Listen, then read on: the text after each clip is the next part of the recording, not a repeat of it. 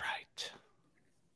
All right, we are live. So you have probably heard at least a little bit about Chat GPT, an AI language model developed by OpenAI, but I can assure you, you have not heard enough about this. The technology is going to drastically alter the landscape of many industries. We're going to discuss the potential of this new technology and talk about the implications it may have on our society. Also, we have further confirmation that the media has gone off the deep end in the past several years in regards to bias, especially against President Donald Trump. We're going to be talking about all of this and more on episode 383 of the In the Tank podcast.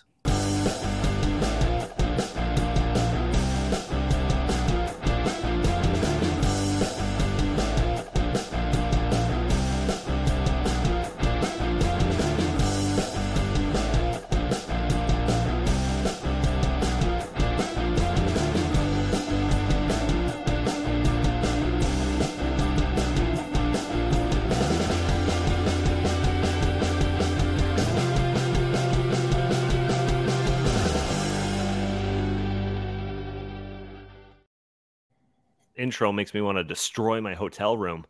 Welcome to the In the Tank podcast. As always, I'm your host, Donald Kendall. Joining me today, I've got Jim Lakely, VP of the Heartland Institute. How are you doing today, good sir?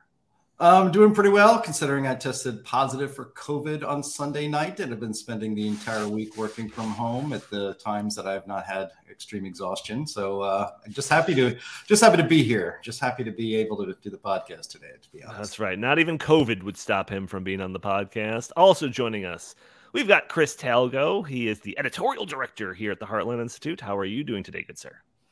Doing good. Just want to wish everybody happy Groundhog's Day. Oh, sweet. That's today. And uh, so, yeah, Punxsutawney Phil did see his shadow. So, unfortunately, according to that scientific, uh, you know, consensus, uh, we're gonna have six more weeks of winter, which I'm not too happy about.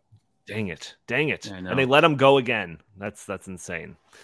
Um, well, we should also have Justin Haskins here. He might be joining us a little late, so we'll see if he graces us with his presence. Um, but for those audio only listeners that are catching this show on a Friday or later, you can join our show a day earlier on Thursdays at noon for the live stream of it that is streaming on Facebook and Twitter and Rumble and YouTube. And you can join the conversation, throw your comments and questions in the chat. Maybe we'll show your comments on the screen. Maybe we'll address your questions on the fly. And also, we do have that super chat function that will guarantee that we will read your question as long as it's not like terrible or something like that. Um, so yeah, join the conversation. We wanna we wanna hear from you and and you can be part of the community and all of that.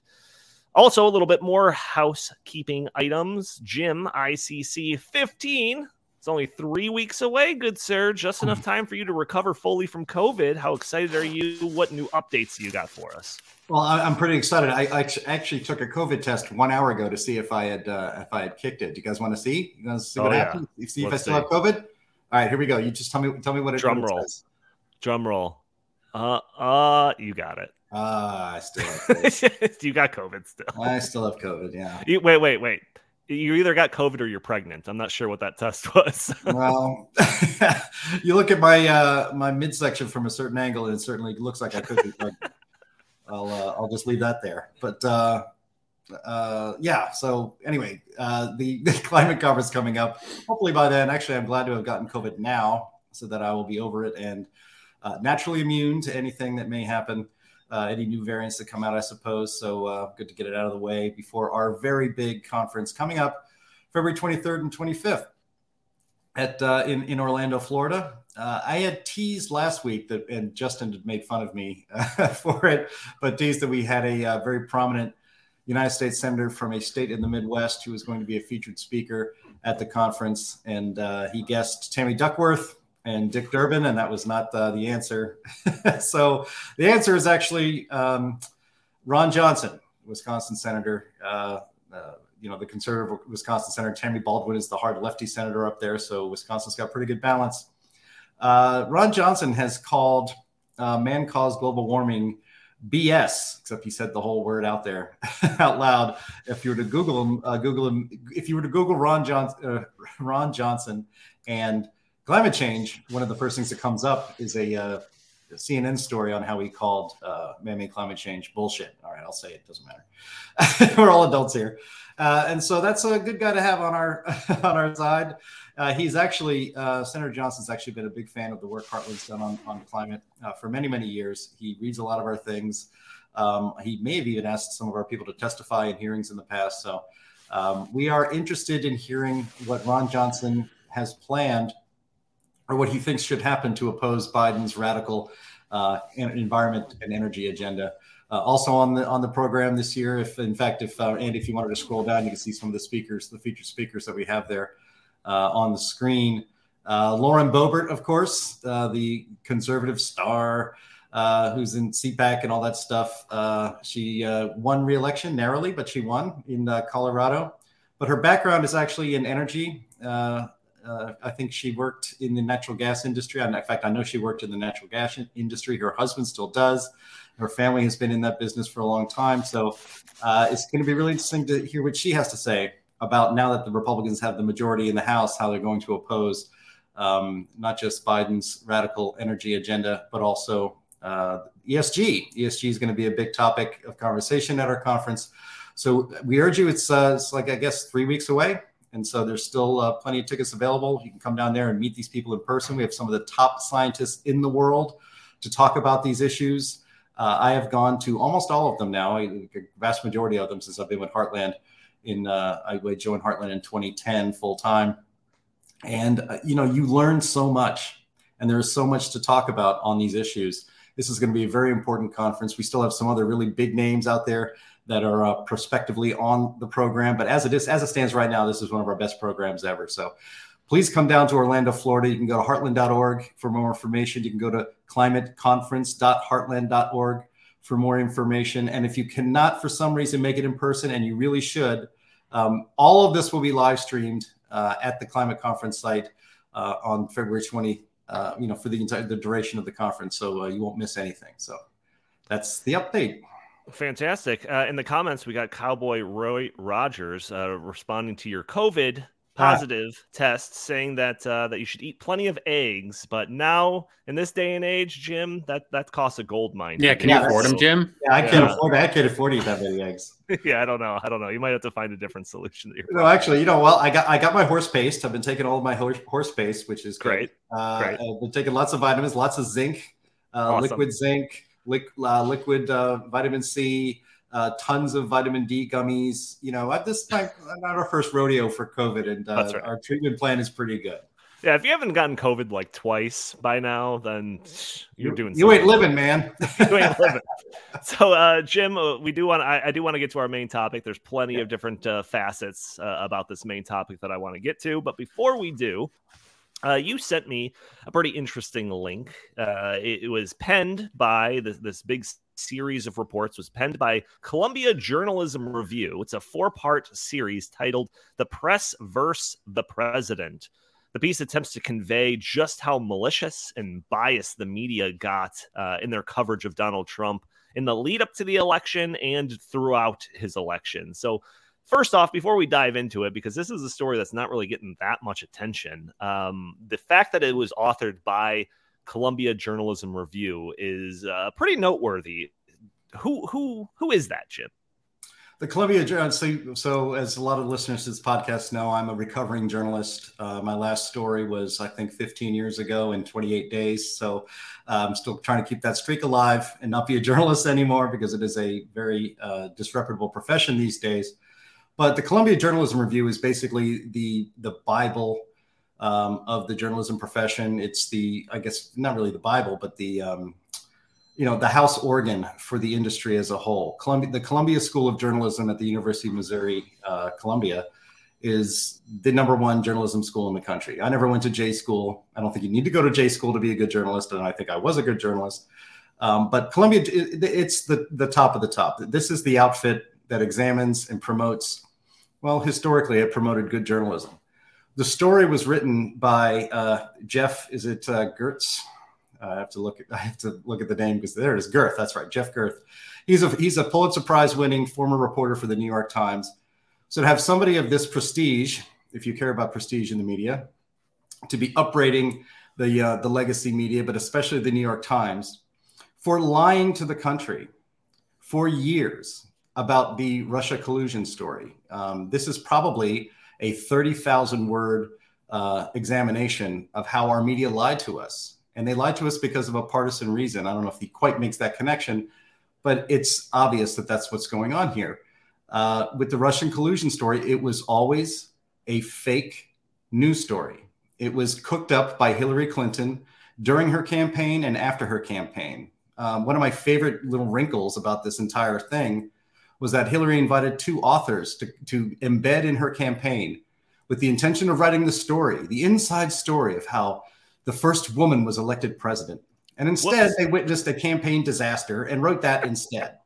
And they wrote about how the next, you know, famously, Hillary did not come out to concede because, well, rumor has it, she was plastered that she had drank so much wine she just was she was inconsolable. Let's just say that she was inconsolable, could not come out. So Podesta had to come out and concede on her behalf by saying the fight continues and all that other garbage. And of course, I, that's the kind of stuff you say when you lose, right? The fight continues. Little do we know that actually the fight was going to continue, hmm. that they were going to undermine uh, Donald Trump and the media was going to go along with it all the way. But the next morning, her campaign team got together and they said, we, we need to push this Russian collusion stuff with Trump, with the media, um, and that he stole the election, that Russia worked, with, worked directly with the Trump campaign to steal our, our election. And that's when all of this began. I mean, I've said this a million times on this podcast. Trump winning in 2016 broke a lot of people and it completely broke our media and it broke the Democratic Party, where, where, where the just existence of Donald Trump is somehow, quote, a threat to democracy. Um, and then this examination of it, you know, it, it basically broke, breaks it down and says the New York Times knew that this was untrue. They went with it anyway, and they kept they kept fostering this falsehood. The irony that like the, somehow that Donald Trump is a threat to democracy. Do you know what's uh, what's a real threat to democracy? A media, a legacy media that is lying to you lying to you about what happened in 2016 for years and years and years. The Mueller report comes out and it exonerates, it exposes how this entire thing was complete BS. And the media still won't tell you the truth about it. They were still hoping there was something in there or said it wasn't comprehensive. Rachel Maddow goes on MSNBC and says explicitly that Donald Trump is an asset, an asset to a foreign hostile power, that being Russia and it says that all of this evidence proves it. Adam Schiff goes out there and he knows better, but he's lying. He's on the intelligence committee. He goes out there and lies that yes, we have smoking gun evidence of collusion between the Russian government and this president to steal the election. None of that is true. And our entire media went along with it. Why? Because they are not in the business where they used to be. When when the when the Columbia uh, journal uh, re, the Columbia Journalism Review used to be covering and uh, promoting a reputable profession, journalism, this would never have happened. But our, our journalists now are are there for one purpose, and it is actually it actually is to lie to you, to present to the public narratives that advance the the interests of the Democratic Party and the permanent governing class, governing class in Washington D.C. It's to the point now, and I guess this this guy wrote this. Uh, Jeff wrote this thing uh, big four part series, uh, almost out of I think sadness and, and tears coming out of his eyes for it, because because he starts off by saying how like nobody respects of, of 46 countries they poll what people think of their media in their country.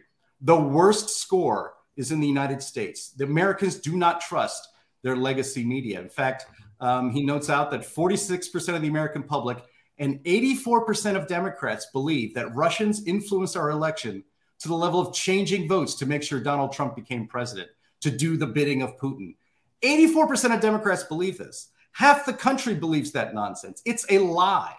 And they believe it because the media has relentlessly lied to them. And there is the, the prop, what this is intended to do is to try to start some, some level of accountability for lying to us all this time. And the reason it matters is because, um, look, th- this laid the groundwork for blaming Russia for everything. If you criticized the the Biden administration, you were a puppet of Putin. You were doing the bidding of the of the Russians. You were a foreign agent. It has poisoned our entire country and our and our and our discourse and our media and our politics, all on a lie. and we were never. And now you're like, heck, we're we're on the verge maybe of World War Three, not in small part because of the media and the Democrats making making Russia this evil evil entity that was trying to destroy our democracy by installing Donald Trump. These things have consequences, and there has been no accountability for it. So the Columbia Journalism Review is trying to start that process. I think it's going nowhere. I, I thought this yeah, story a little little late would be would be bigger than this, and it seems like it's really getting almost no coverage. And in fact, this reporter, this journalist Jeff Gerth, who who has won Pulitzer prizes for the New York Times, he contacted more than sixty journalists to get comments from them saying, "Look, it's obvious this was all a lie. Do you have anything to say about that?" Most of them didn't even respond to him. Hmm.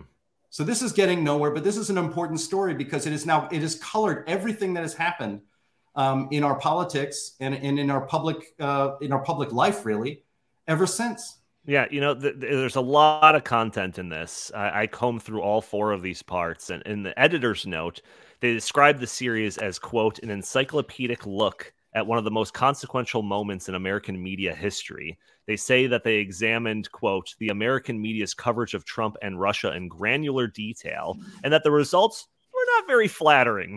that, was, that was their term.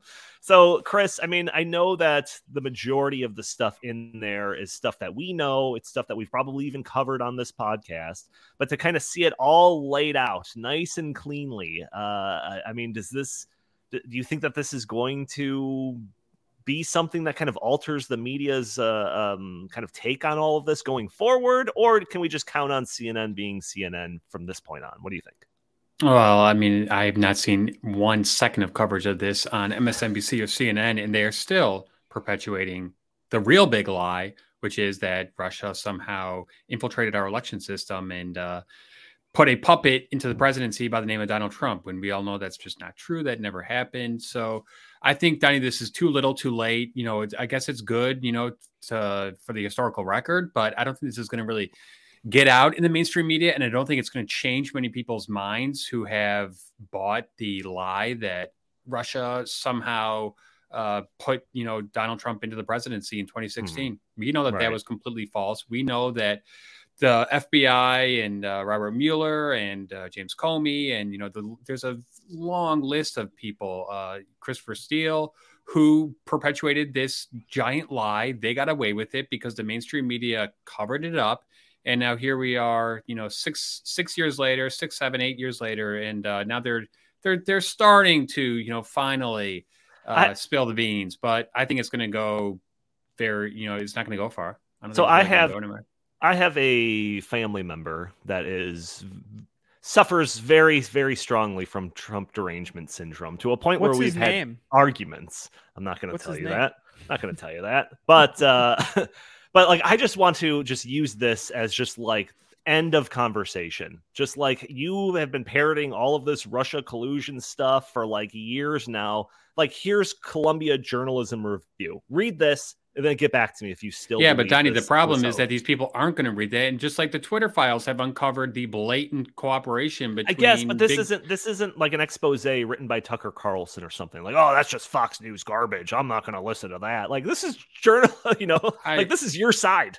Like, I mean, yeah, but I've got a lot of you know friends and you know family members who you know have bought this lie, and I don't think they're ever going to change their mind. And I think you could come up with you know smoking gun documents uh, you know, the Hunter Biden, you know, laptop, you know, uh, which he shows. just admitted was his, by the way. Right, but they, but, but, but the problem is that they're still not going to change their minds. I guess, I guess, but like, what else could I say that isn't said in this? Uh, Justin, I want to move on to our main topic of discussion here, but if you have any, any uh, takes on this story, or if you think that it kind of moves the needle in any way, let's hear it. Um, well, it obviously doesn't move the needle. I didn't even know that this was a story until you sent it to me. So obviously it's not having any impact at all. um, I think I think that the reason why I, I I'm gonna I guess I blame conservatives for a lot of this too. And and the reason and so when I see these kinds of stories, I I always I feel conflicted because in a way it's like, yeah, you know, it's obvious that there's bias. Yes, bias is a massive problem. But from my perspective, until conservatives start pointing the finger at conservatives as well, on this issue, I don't know that I can get too psyched up about it anymore. We, we already know that there's tons of bias. We all we knew that the Russian collusion thing pretty early on was there was no truth to it whatsoever. Um, and so I think we need to start looking at conservatives and what they have done historically on this to uh, figure out how to come to a solution on that. And what I and what I mean by that is conservatives allowed American the American a variety of American institutions, not just media, but a whole bunch of other things. Hollywood, academia, K through 12 schools, basically every kind now corporations, that's what the great reset is all about. They allowed these all of these institutions to be taken over by the left. They did nothing. For decades and decades and decades, they did nothing. And our wealthy, the wealthy conservatives, the people who are investing lots of money in a variety of different causes on the right, they're not buying up media outlets. They might start their own media outlets, but they're not buying up existing media outlets. We're not taking over institutions. There's no effort on the right at all to take over institutions. It's very little.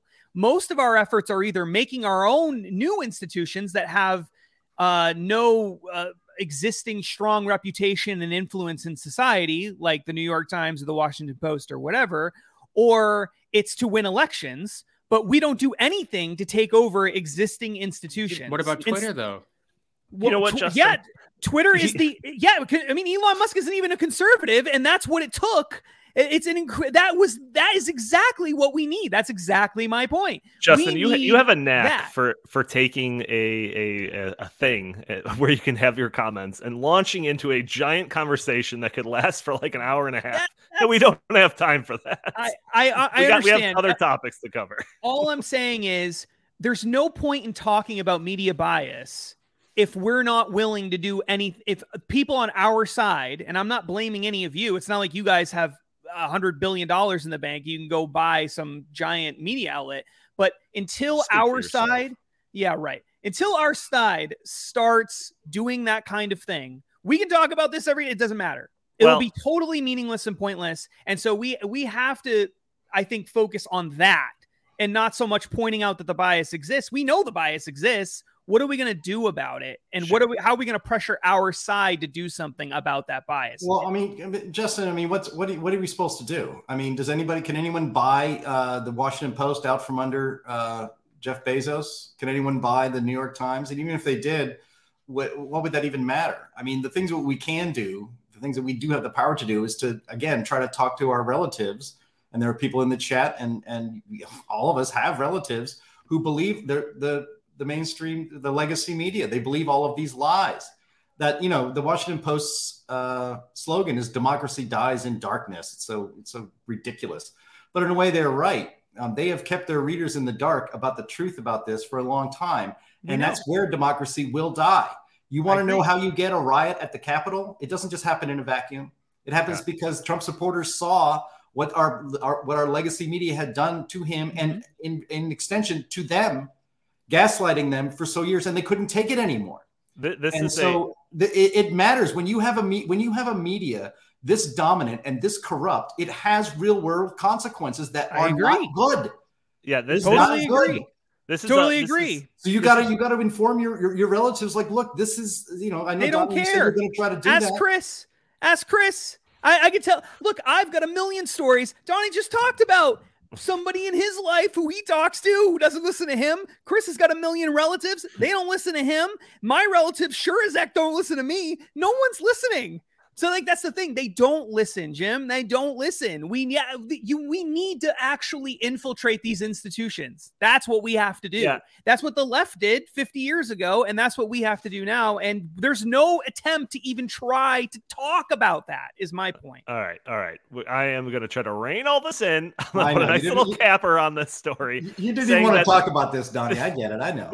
This is the macro this is a macro example of like the the classic we run like a fake news thing on page 1 one day and then we run a retraction on page 26 you know a week later. This mm-hmm. is like an extreme version of that. We ran with this fake story for years and then years later you know we put out this little thing that no one pays attention to that shows that this was all make believe and anyways let's get back to talking about how ron desantis is the next hitler. Yes that's we're gonna retread all of this just with a different person in the name spot But anyways, we're already like halfway through this episode. We haven't gotten to the main topic, so let's get to it. Uh, Chat GPT is going to be the main topic of discussion here. It is an AI language model developed by OpenAI.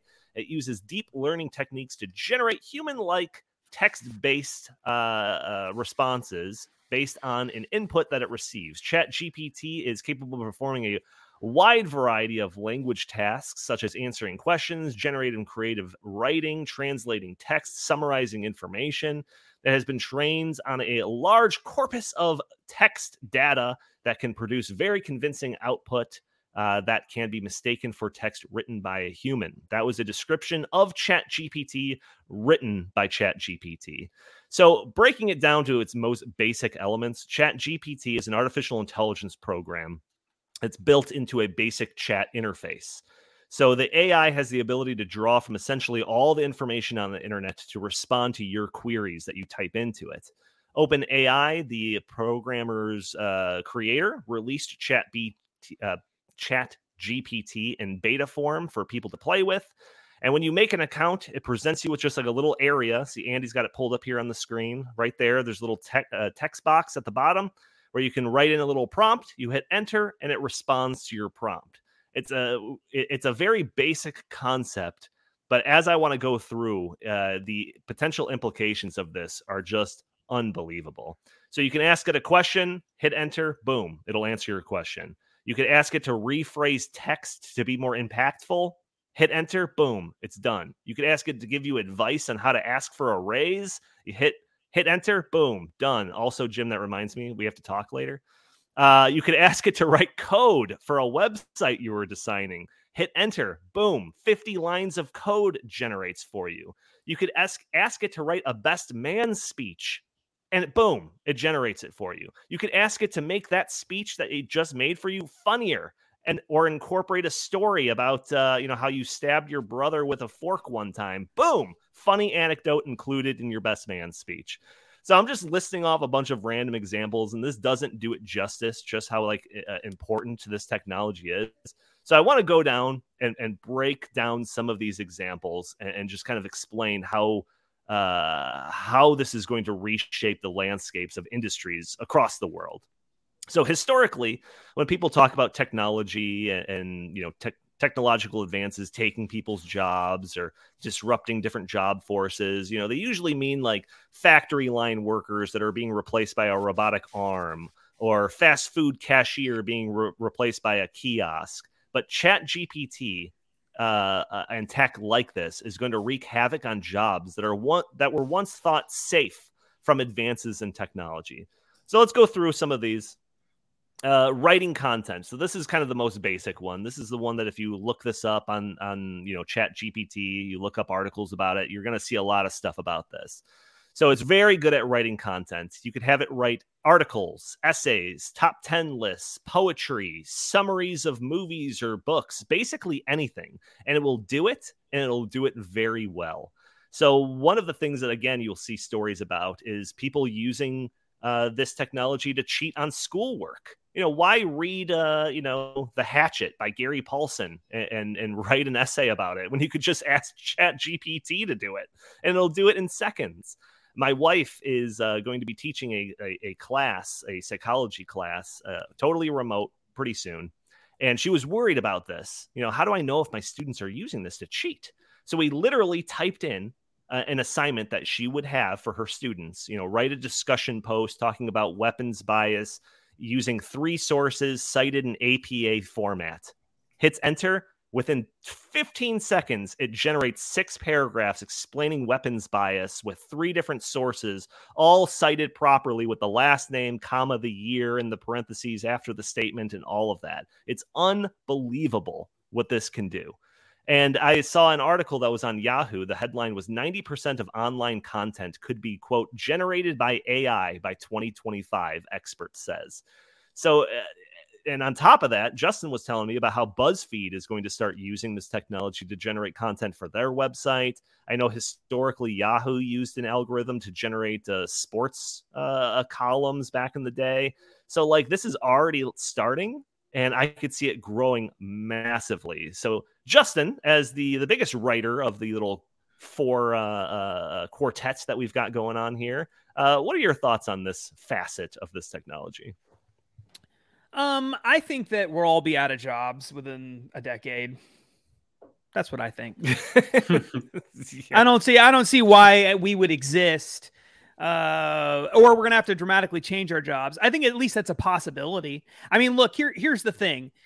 Uh, the technology is still in its infant stages, roughly, you know, relatively speaking. Obviously, they've been working on various forms of this for a while, but th- what we know as Chat GPT is still very new, and it is so good and so impressive that I think it is highly likely that many, many kinds of jobs will be eliminated by this in the relatively near future, like within a decade uh, certainly within two decades, but I think within a decade even.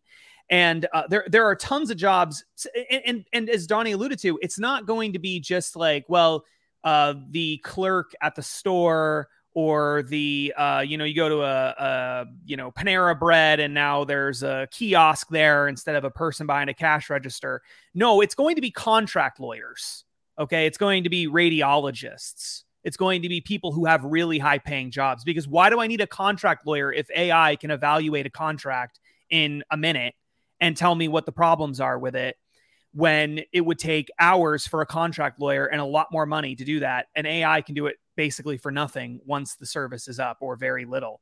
Why would I need a radiologist? That's a person who reads um, various kinds of scans and things like that. When you get uh, like an MRI, for example, or you get an X-ray, they read this. They're doctors. Okay, they've been trained to read these things so that they can tell you what's wrong. Why do I need that when AI will be able to do it with near perfection? They already are developing that technology.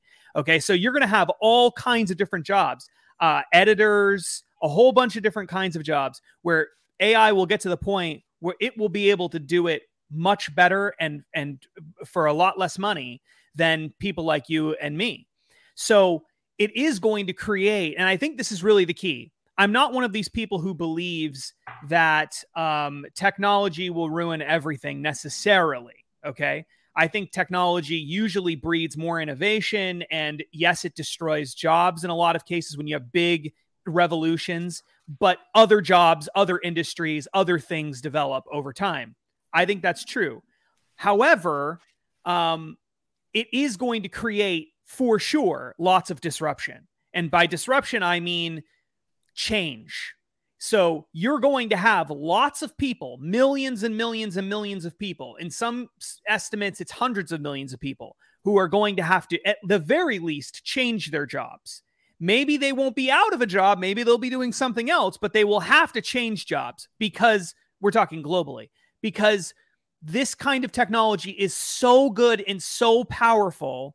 There will be no reason to have a human being writing a news story in 10 years. There's no reason for it. You might have a human being type filling out a form and then AI produces the story. But why would a human being sit down and write from beginning to end a news story? There's not going to be any reason for that. There'll be services that can do that. You won't have contract lawyers. You won't have radiologists. You won't have all of these jobs. They're going to have to do something else.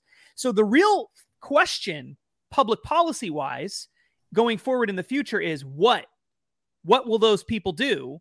And why will they do it? And what kind of life will those people live?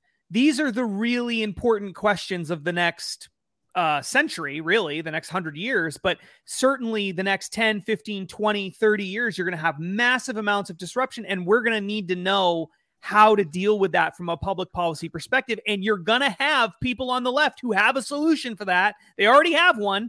It's basically socialism, communism, or government mandated control in some other fashion, big, gigantic welfare programs that will take care of everybody, et cetera, et cetera, et cetera. So, what is the free market solution to that? Well, be, going before, to be for us. Before we contemplate that, I want I want to take a step back a little bit and, and, still trying to just go over some of the things that this is capable of, because I think a lot of people can look at this technology and just kind of write it off and be like, well, Google can pull up some of this stuff that you're talking about too. You know, Google can help. Uh, you know, whatever the little clippy at the bottom of your Microsoft Word page kind of can help me write a resume too. So is this really much different? And it absolutely is. So I just want to go through a couple more examples, and I'll get Chris's take on some of this, and I'll go to Jim Because Jim is the curmudgeon of this. He's he was the guy that compared it to Clippy, at least in my mind. Uh, so I want to get his take last on this, but just a couple more examples of what this thing is capable of. So I've seen it do like absolutely insane things. Uh, uh, this one's not quite insane, but I've seen people type into it. Give me a couple of uh, uh, healthy dinner options that I could have.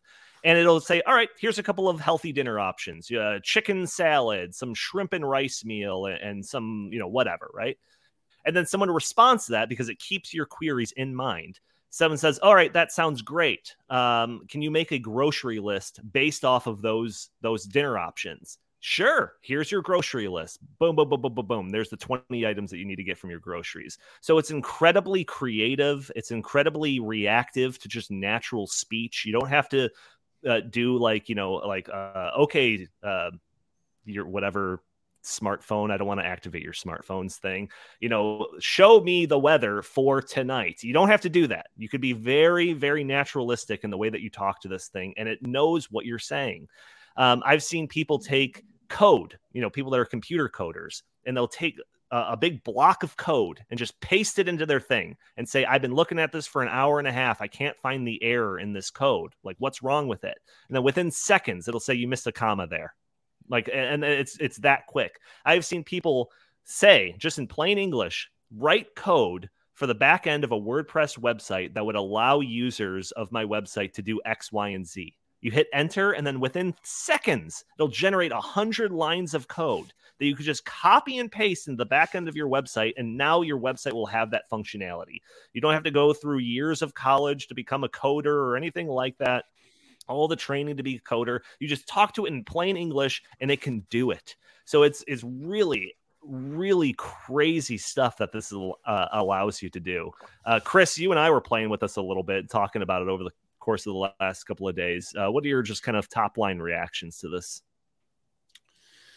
Oh, geez. I mean, I don't want to be that guy that is, uh, you know, like sounding the alarm bell, but I do think that this has the potential to be uh, abused. And I do think that this has the potential to, uh, you know, completely like reorder society. And I think that what Justin was talking about with, you know, this could be the, um, the Trojan horse for, you know, a UBI and a, you know, a, a a government where uh, they basically just say, okay, your job now is to sit at home, watch Netflix, and collect our checks.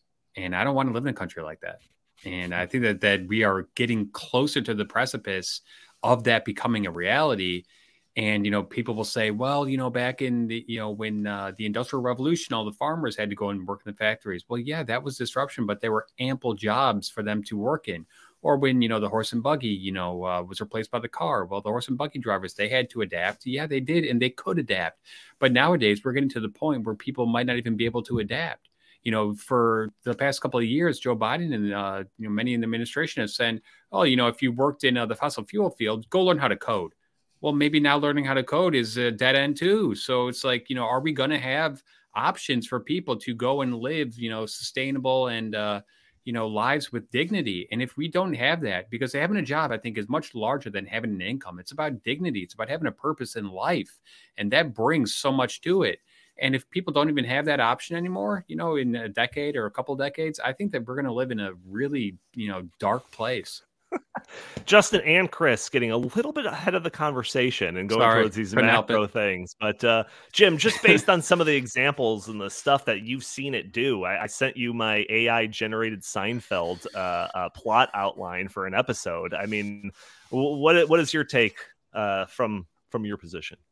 Well, I mean, it is pretty frightening. Um, you know, uh, my best friend in, in, college, his father was a English professor uh, at a, at a different college and uh, I was an English writing major, and that's what I graduated with. And and he had a friend who was the CEO of a company, and he had to write pretty much all of his own important memos and press releases and things like that.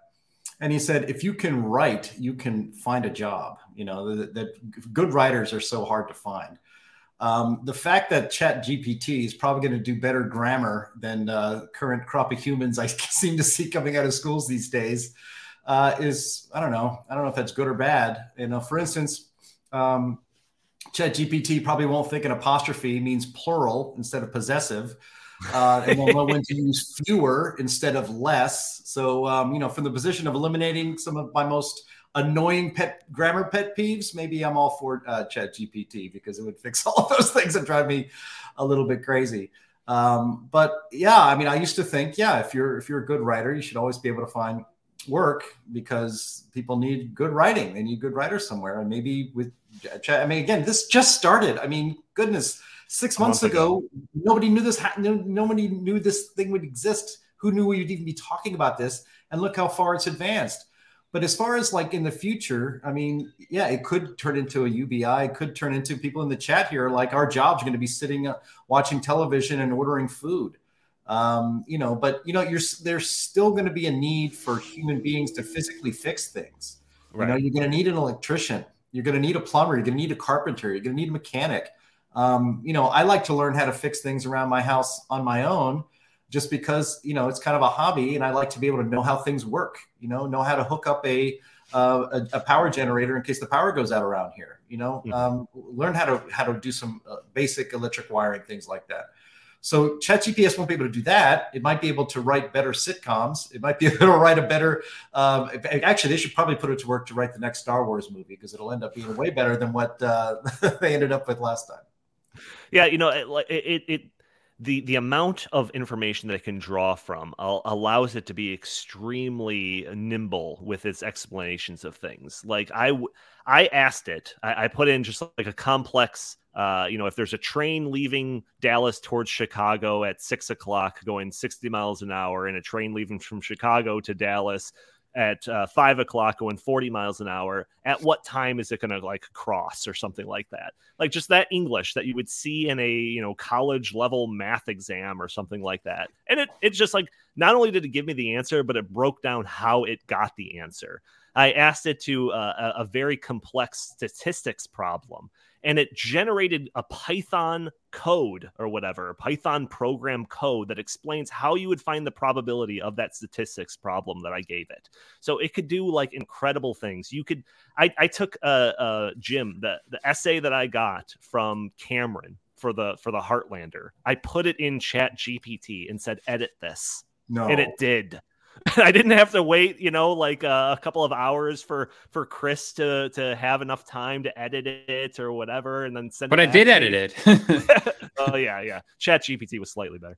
Uh, but like, but like that's just like one of the examples of jobs that could theoretically be eliminated right now. And yeah, but but but Donnie, what I think what this is doing is this is uh you know it, it, it's quelling people's critical thinking abilities. If you can, eh, I have a question. Do you think that people are are smarter or dumber since the internet was arrived? You know, arrived. I think uh, people uh, are arguably dumber because they are so reliant upon Google to go and look things up for them. They don't engage in critical thinking, and I think this yeah, would why, take that why, to a whole new level yeah why hold the knowledge in your brain when it's so uh, easily accessible when you're you know typing? I have a really bad it's not even about of... the knowledge though. It's about the you know the logic and the reasoning you know uh, sure. th- that that people are not willing to engage in. I think this actually goes back to what we were talking about earlier. If you don't have a population that can engage in critical thinking and reasoning they're not going to be able to disentangle the details of a story like the russia situation because they're just going to be you know so like prone to just like oh that's what the the mainstream media says okay, I'll just take that with, you know with no grain of salt. So I think that this does have a double edged sword to it. Yeah, no, I think there's probably five edges to this sword. Mm-hmm. so, there, so, a couple of other things, Justin. Uh, you were already talking about some of like the future things. Right now, uh, this technology, uh, at least for the public's perspective, is is solely located in this little chat box feature. But just wait till this tech uh, sort of technology is applied to other other things. Uh, so I've got just like a very very brief list of of certain industries that could be or jobs that could be impacted by this.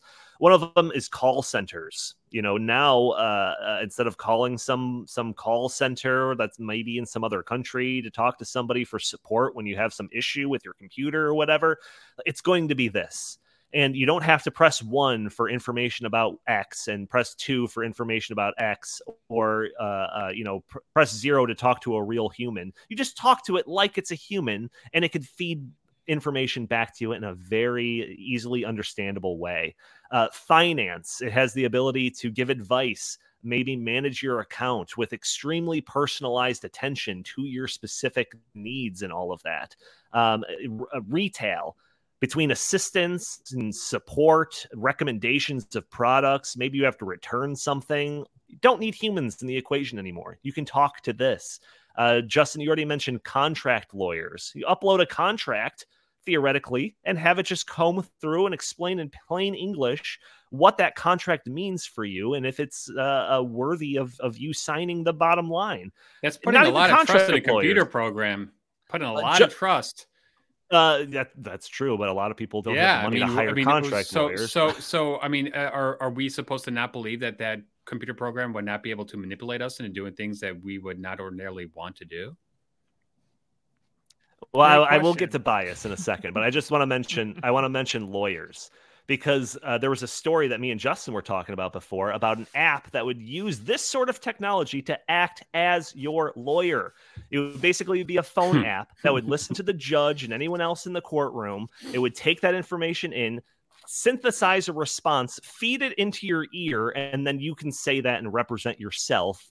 You know, the AI would actually be like it. But traffic but, court but yes, but that is happening right now. This isn't some like theoretical thing in the future. This is happening yeah. right now. So yeah, like forget about your you know your fast food jobs and your easily replaceable jobs or whatever. This is coming for everyone's job. yeah, yeah. I mean, and, and I and I think and I think that it is, and it does raise serious questions about well if i don't need to if if i can put something into ai and it will spit out a perfectly written you know news article or a perfectly uh, written essay on xyz topic then do people need to know how to do that? I mean i don't know. Is that really necessary? I, there used to be a time when you know people needed to kind of people had to know long division at least a little bit because there would be situations in life where you would have to physically sit down and and figure out something using long division. Why do i need to do that now? I don't I don't ever manually do long division. The last time I did that was probably the fifth grade. Like there's no reason for it. You just put it into a computer and it tells you the answer.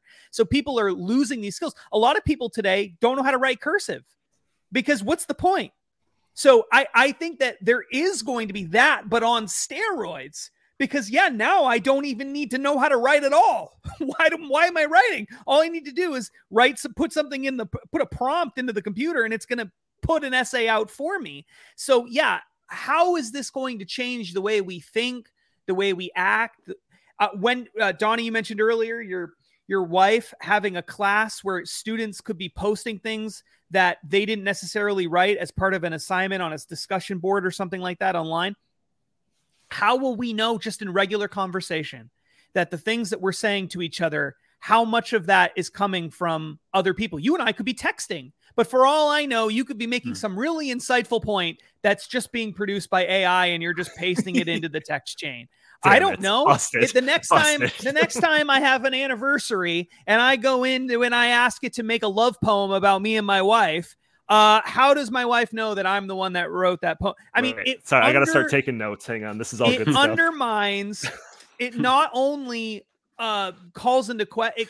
I guess that's my point it we don't even necessarily have to use it.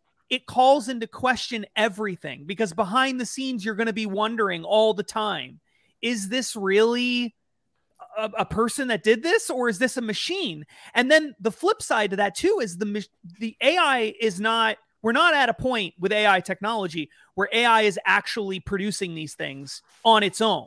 Sure. it's not as though it knows these things intuitively or it's actually what it's doing is it's it's synthesizing existing information that humans have compiled and it's rewriting it or repurposing it or representing it right? Yeah. So what happens when we get to the point where the where AI is the one writing all the news stories? And then when we ask it a question it's now synthesizing all the news stories it has written and then producing an answer based on its own news stories are we now just getting answers that AI is producing on its own? I, you you can see how the more you think about it, the crazier this stuff gets, and the more difficult it becomes for us in the world we're living in now to wrap our minds around what life is going to be like in in the near term. But what is important is that we have these conversations because if we're not even thinking about it or talking about it, uh, it's it's going to become a massive problem And by the time we uh, want need to have the conversation, we're it's going to be too late. And most of these decisions are already going to be made. And that's really, I think, the biggest yeah. takeaway of all of it is let's and just it, they, at least have the conversation. They just it, they it, just announced that uh, that uh, this Chat GPT has more daily active users uh, within the first 40 days than Instagram.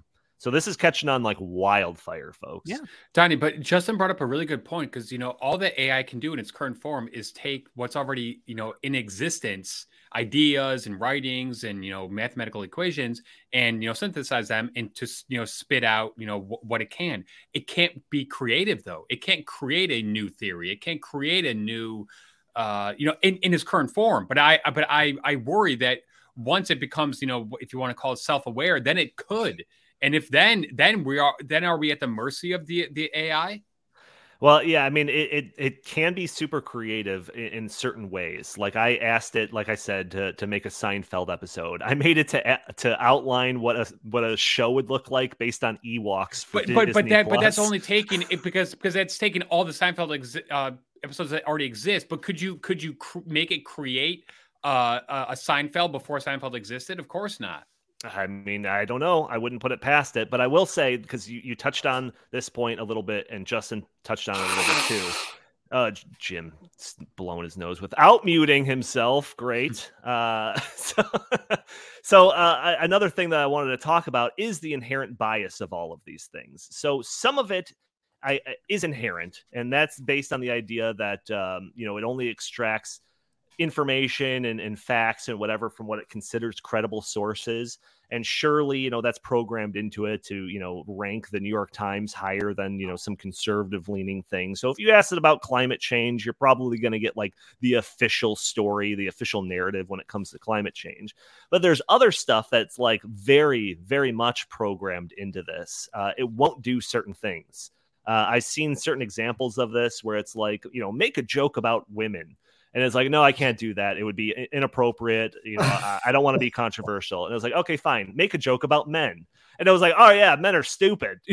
like it's it's totally fine with doing that. It's like every I, sitcom on TV. Yeah, I've seen I've seen it do like uh, write a poem about uh, Joe Biden's best qualities. Boom, there's 15 paragraphs about Joe Biden being awesome. Write a poem highlighting Trump's best qualities, and like it didn't do it.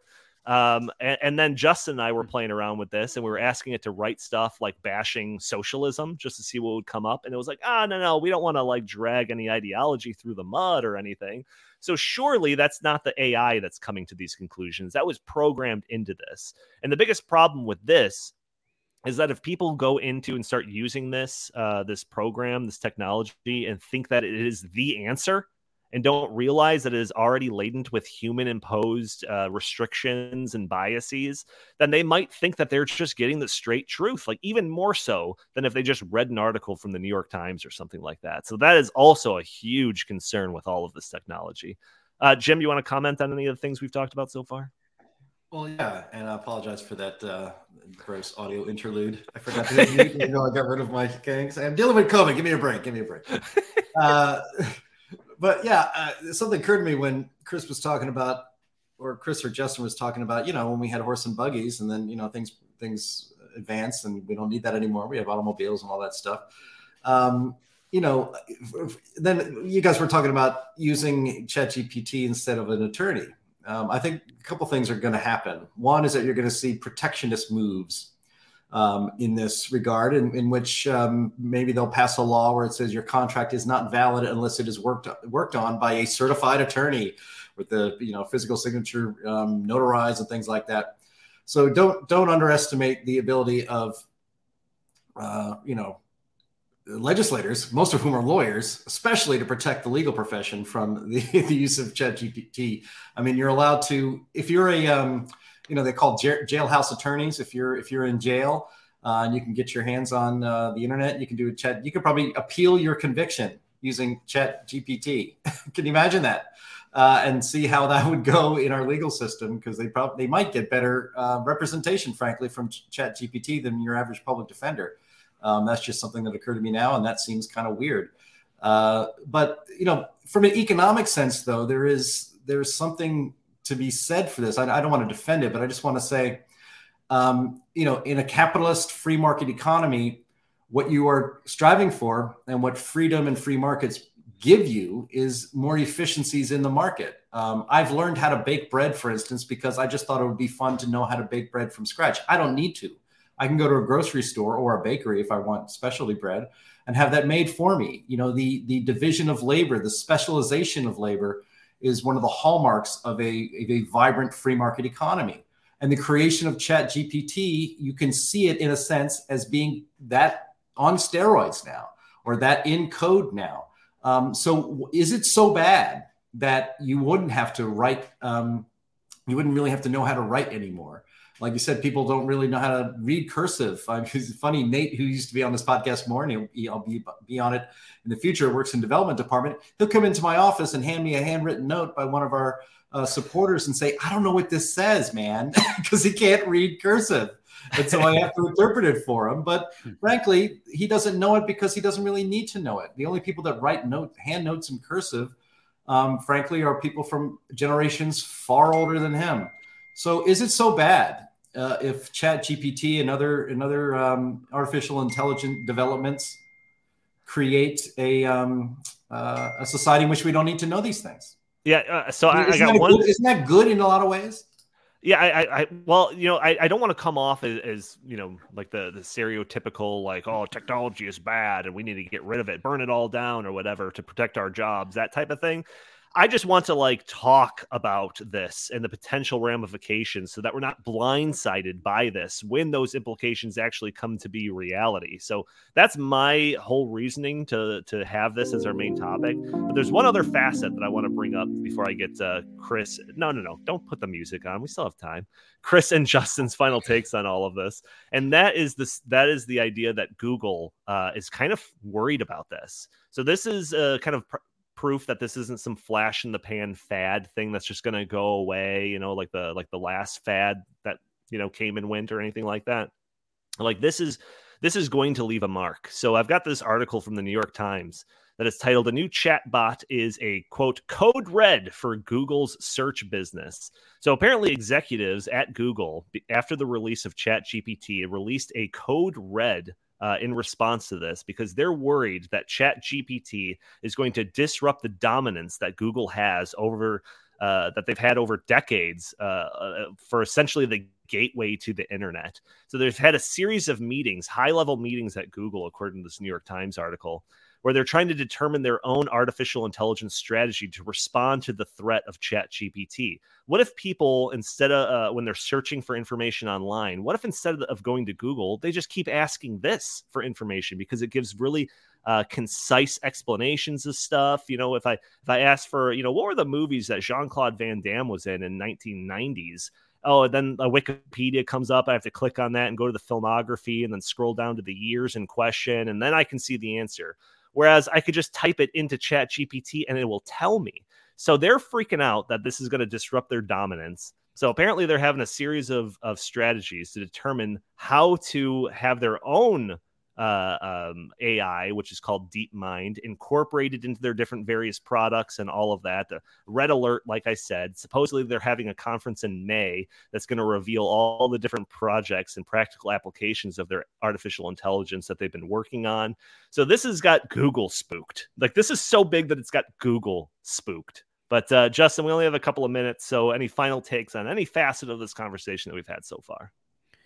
Yeah, I mean, I think that I think that the biggest takeaway is that there needs to be more of a conversation about this so that we have an idea of what's going because there are going to be very extreme reaction to this one way or another. People who want to go full bore into it people who want to burn it all to the ground that's going to become normalized uh, and it's going to start filtering into politics once people start talking about it in the public because that's how it works right? Sure. And so how are we going to deal with that? How are we going to address these issues? What should be our position um not just as people who believe in individual liberty but just in general i mean as human beings i mean what is the meaning of human life? What is valuable for human beings? What what do we want our, our world to look like in 50 years these are things that we need to start talking about. And uh, a lot of other big questions that are big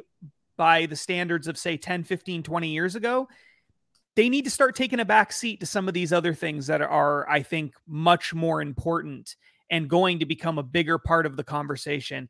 And if we don't start talking about it now and start building these systems from the ground up so that they have our values embedded in them then they're going to have the values of Klaus Schwab and the World Economic Forum built in them instead. And so that's the or or AI is just going to create its own set of values and embed its own technology with those created values. And so we have to start thinking about that stuff and talking about it now, or else it's going to be too late by the time we realize it's like a crisis for society and the economy. Chris, any final statements on this topic? I think Justin, you know, put that really well, and I also just think that we need to uh, keep in mind that, you know, when we look at the long, you know, breadth of human history, you know, technology has has moved in a very methodical and slow fashion. But in the past, you know, a few decades, with the advent of the internet and you know all these like this digital revolution that we're undergoing, technology is moving at a monumental pace, and I war- I just worry if it's going if some human beings cannot keep up with it, and if it's if it's moving so fast that it is uh, going into you know a, a, place where we are not going to be able to uh, handle it. Jim, final statements for the episode before we sign off. No, I'm uh, I'm afraid of of uh, AI. I, I, I, for I for one welcome our I for one welcome our new AI overlords. Please spare me. Uh, all right, that's going to do it. We're already uh, long on this podcast. I want to thank you for all all of you for joining us for this episode of the In the podcast. Join us every week for a new episode. Like I said at the beginning, all those audio only listeners that are catching this on a Friday or later, you can catch our show a day earlier on Thursdays at noon Central Time, where we are live streaming on Facebook and Rumble and Twitter and YouTube. And you can join the conversation, throw your comments and questions in the stream. Maybe we'll show your comment on the screen. Maybe we'll address your questions on the fly. You could also follow us on Twitter at In the Tank Pod. You can send us your comments and suggestions to the show by emailing us at inthetankpodcast at gmail.com. Jim Lakely, where can the fine people find you? At Jay Lakely on Twitter, at Heartland Inst on Twitter, and always visit heartland.org. Fantastic. Justin Haskins, same question. They can't find me anywhere because I'm burning all the technology down as soon as the show ends. Yeah, find him, in, find him in a bunker in the western portion of the United States. Chris Talgo, what do you have to pitch today? Well, find me at ChatGPT. Just kidding. Uh, go to social, uh, stoppingsocialism.com. Fantastic. We're we're humans write the articles. For humans actually write articles still. yeah. For now. For now. We'll see if that changes. All right. Thank you all for tuning in. We'll talk to you next week.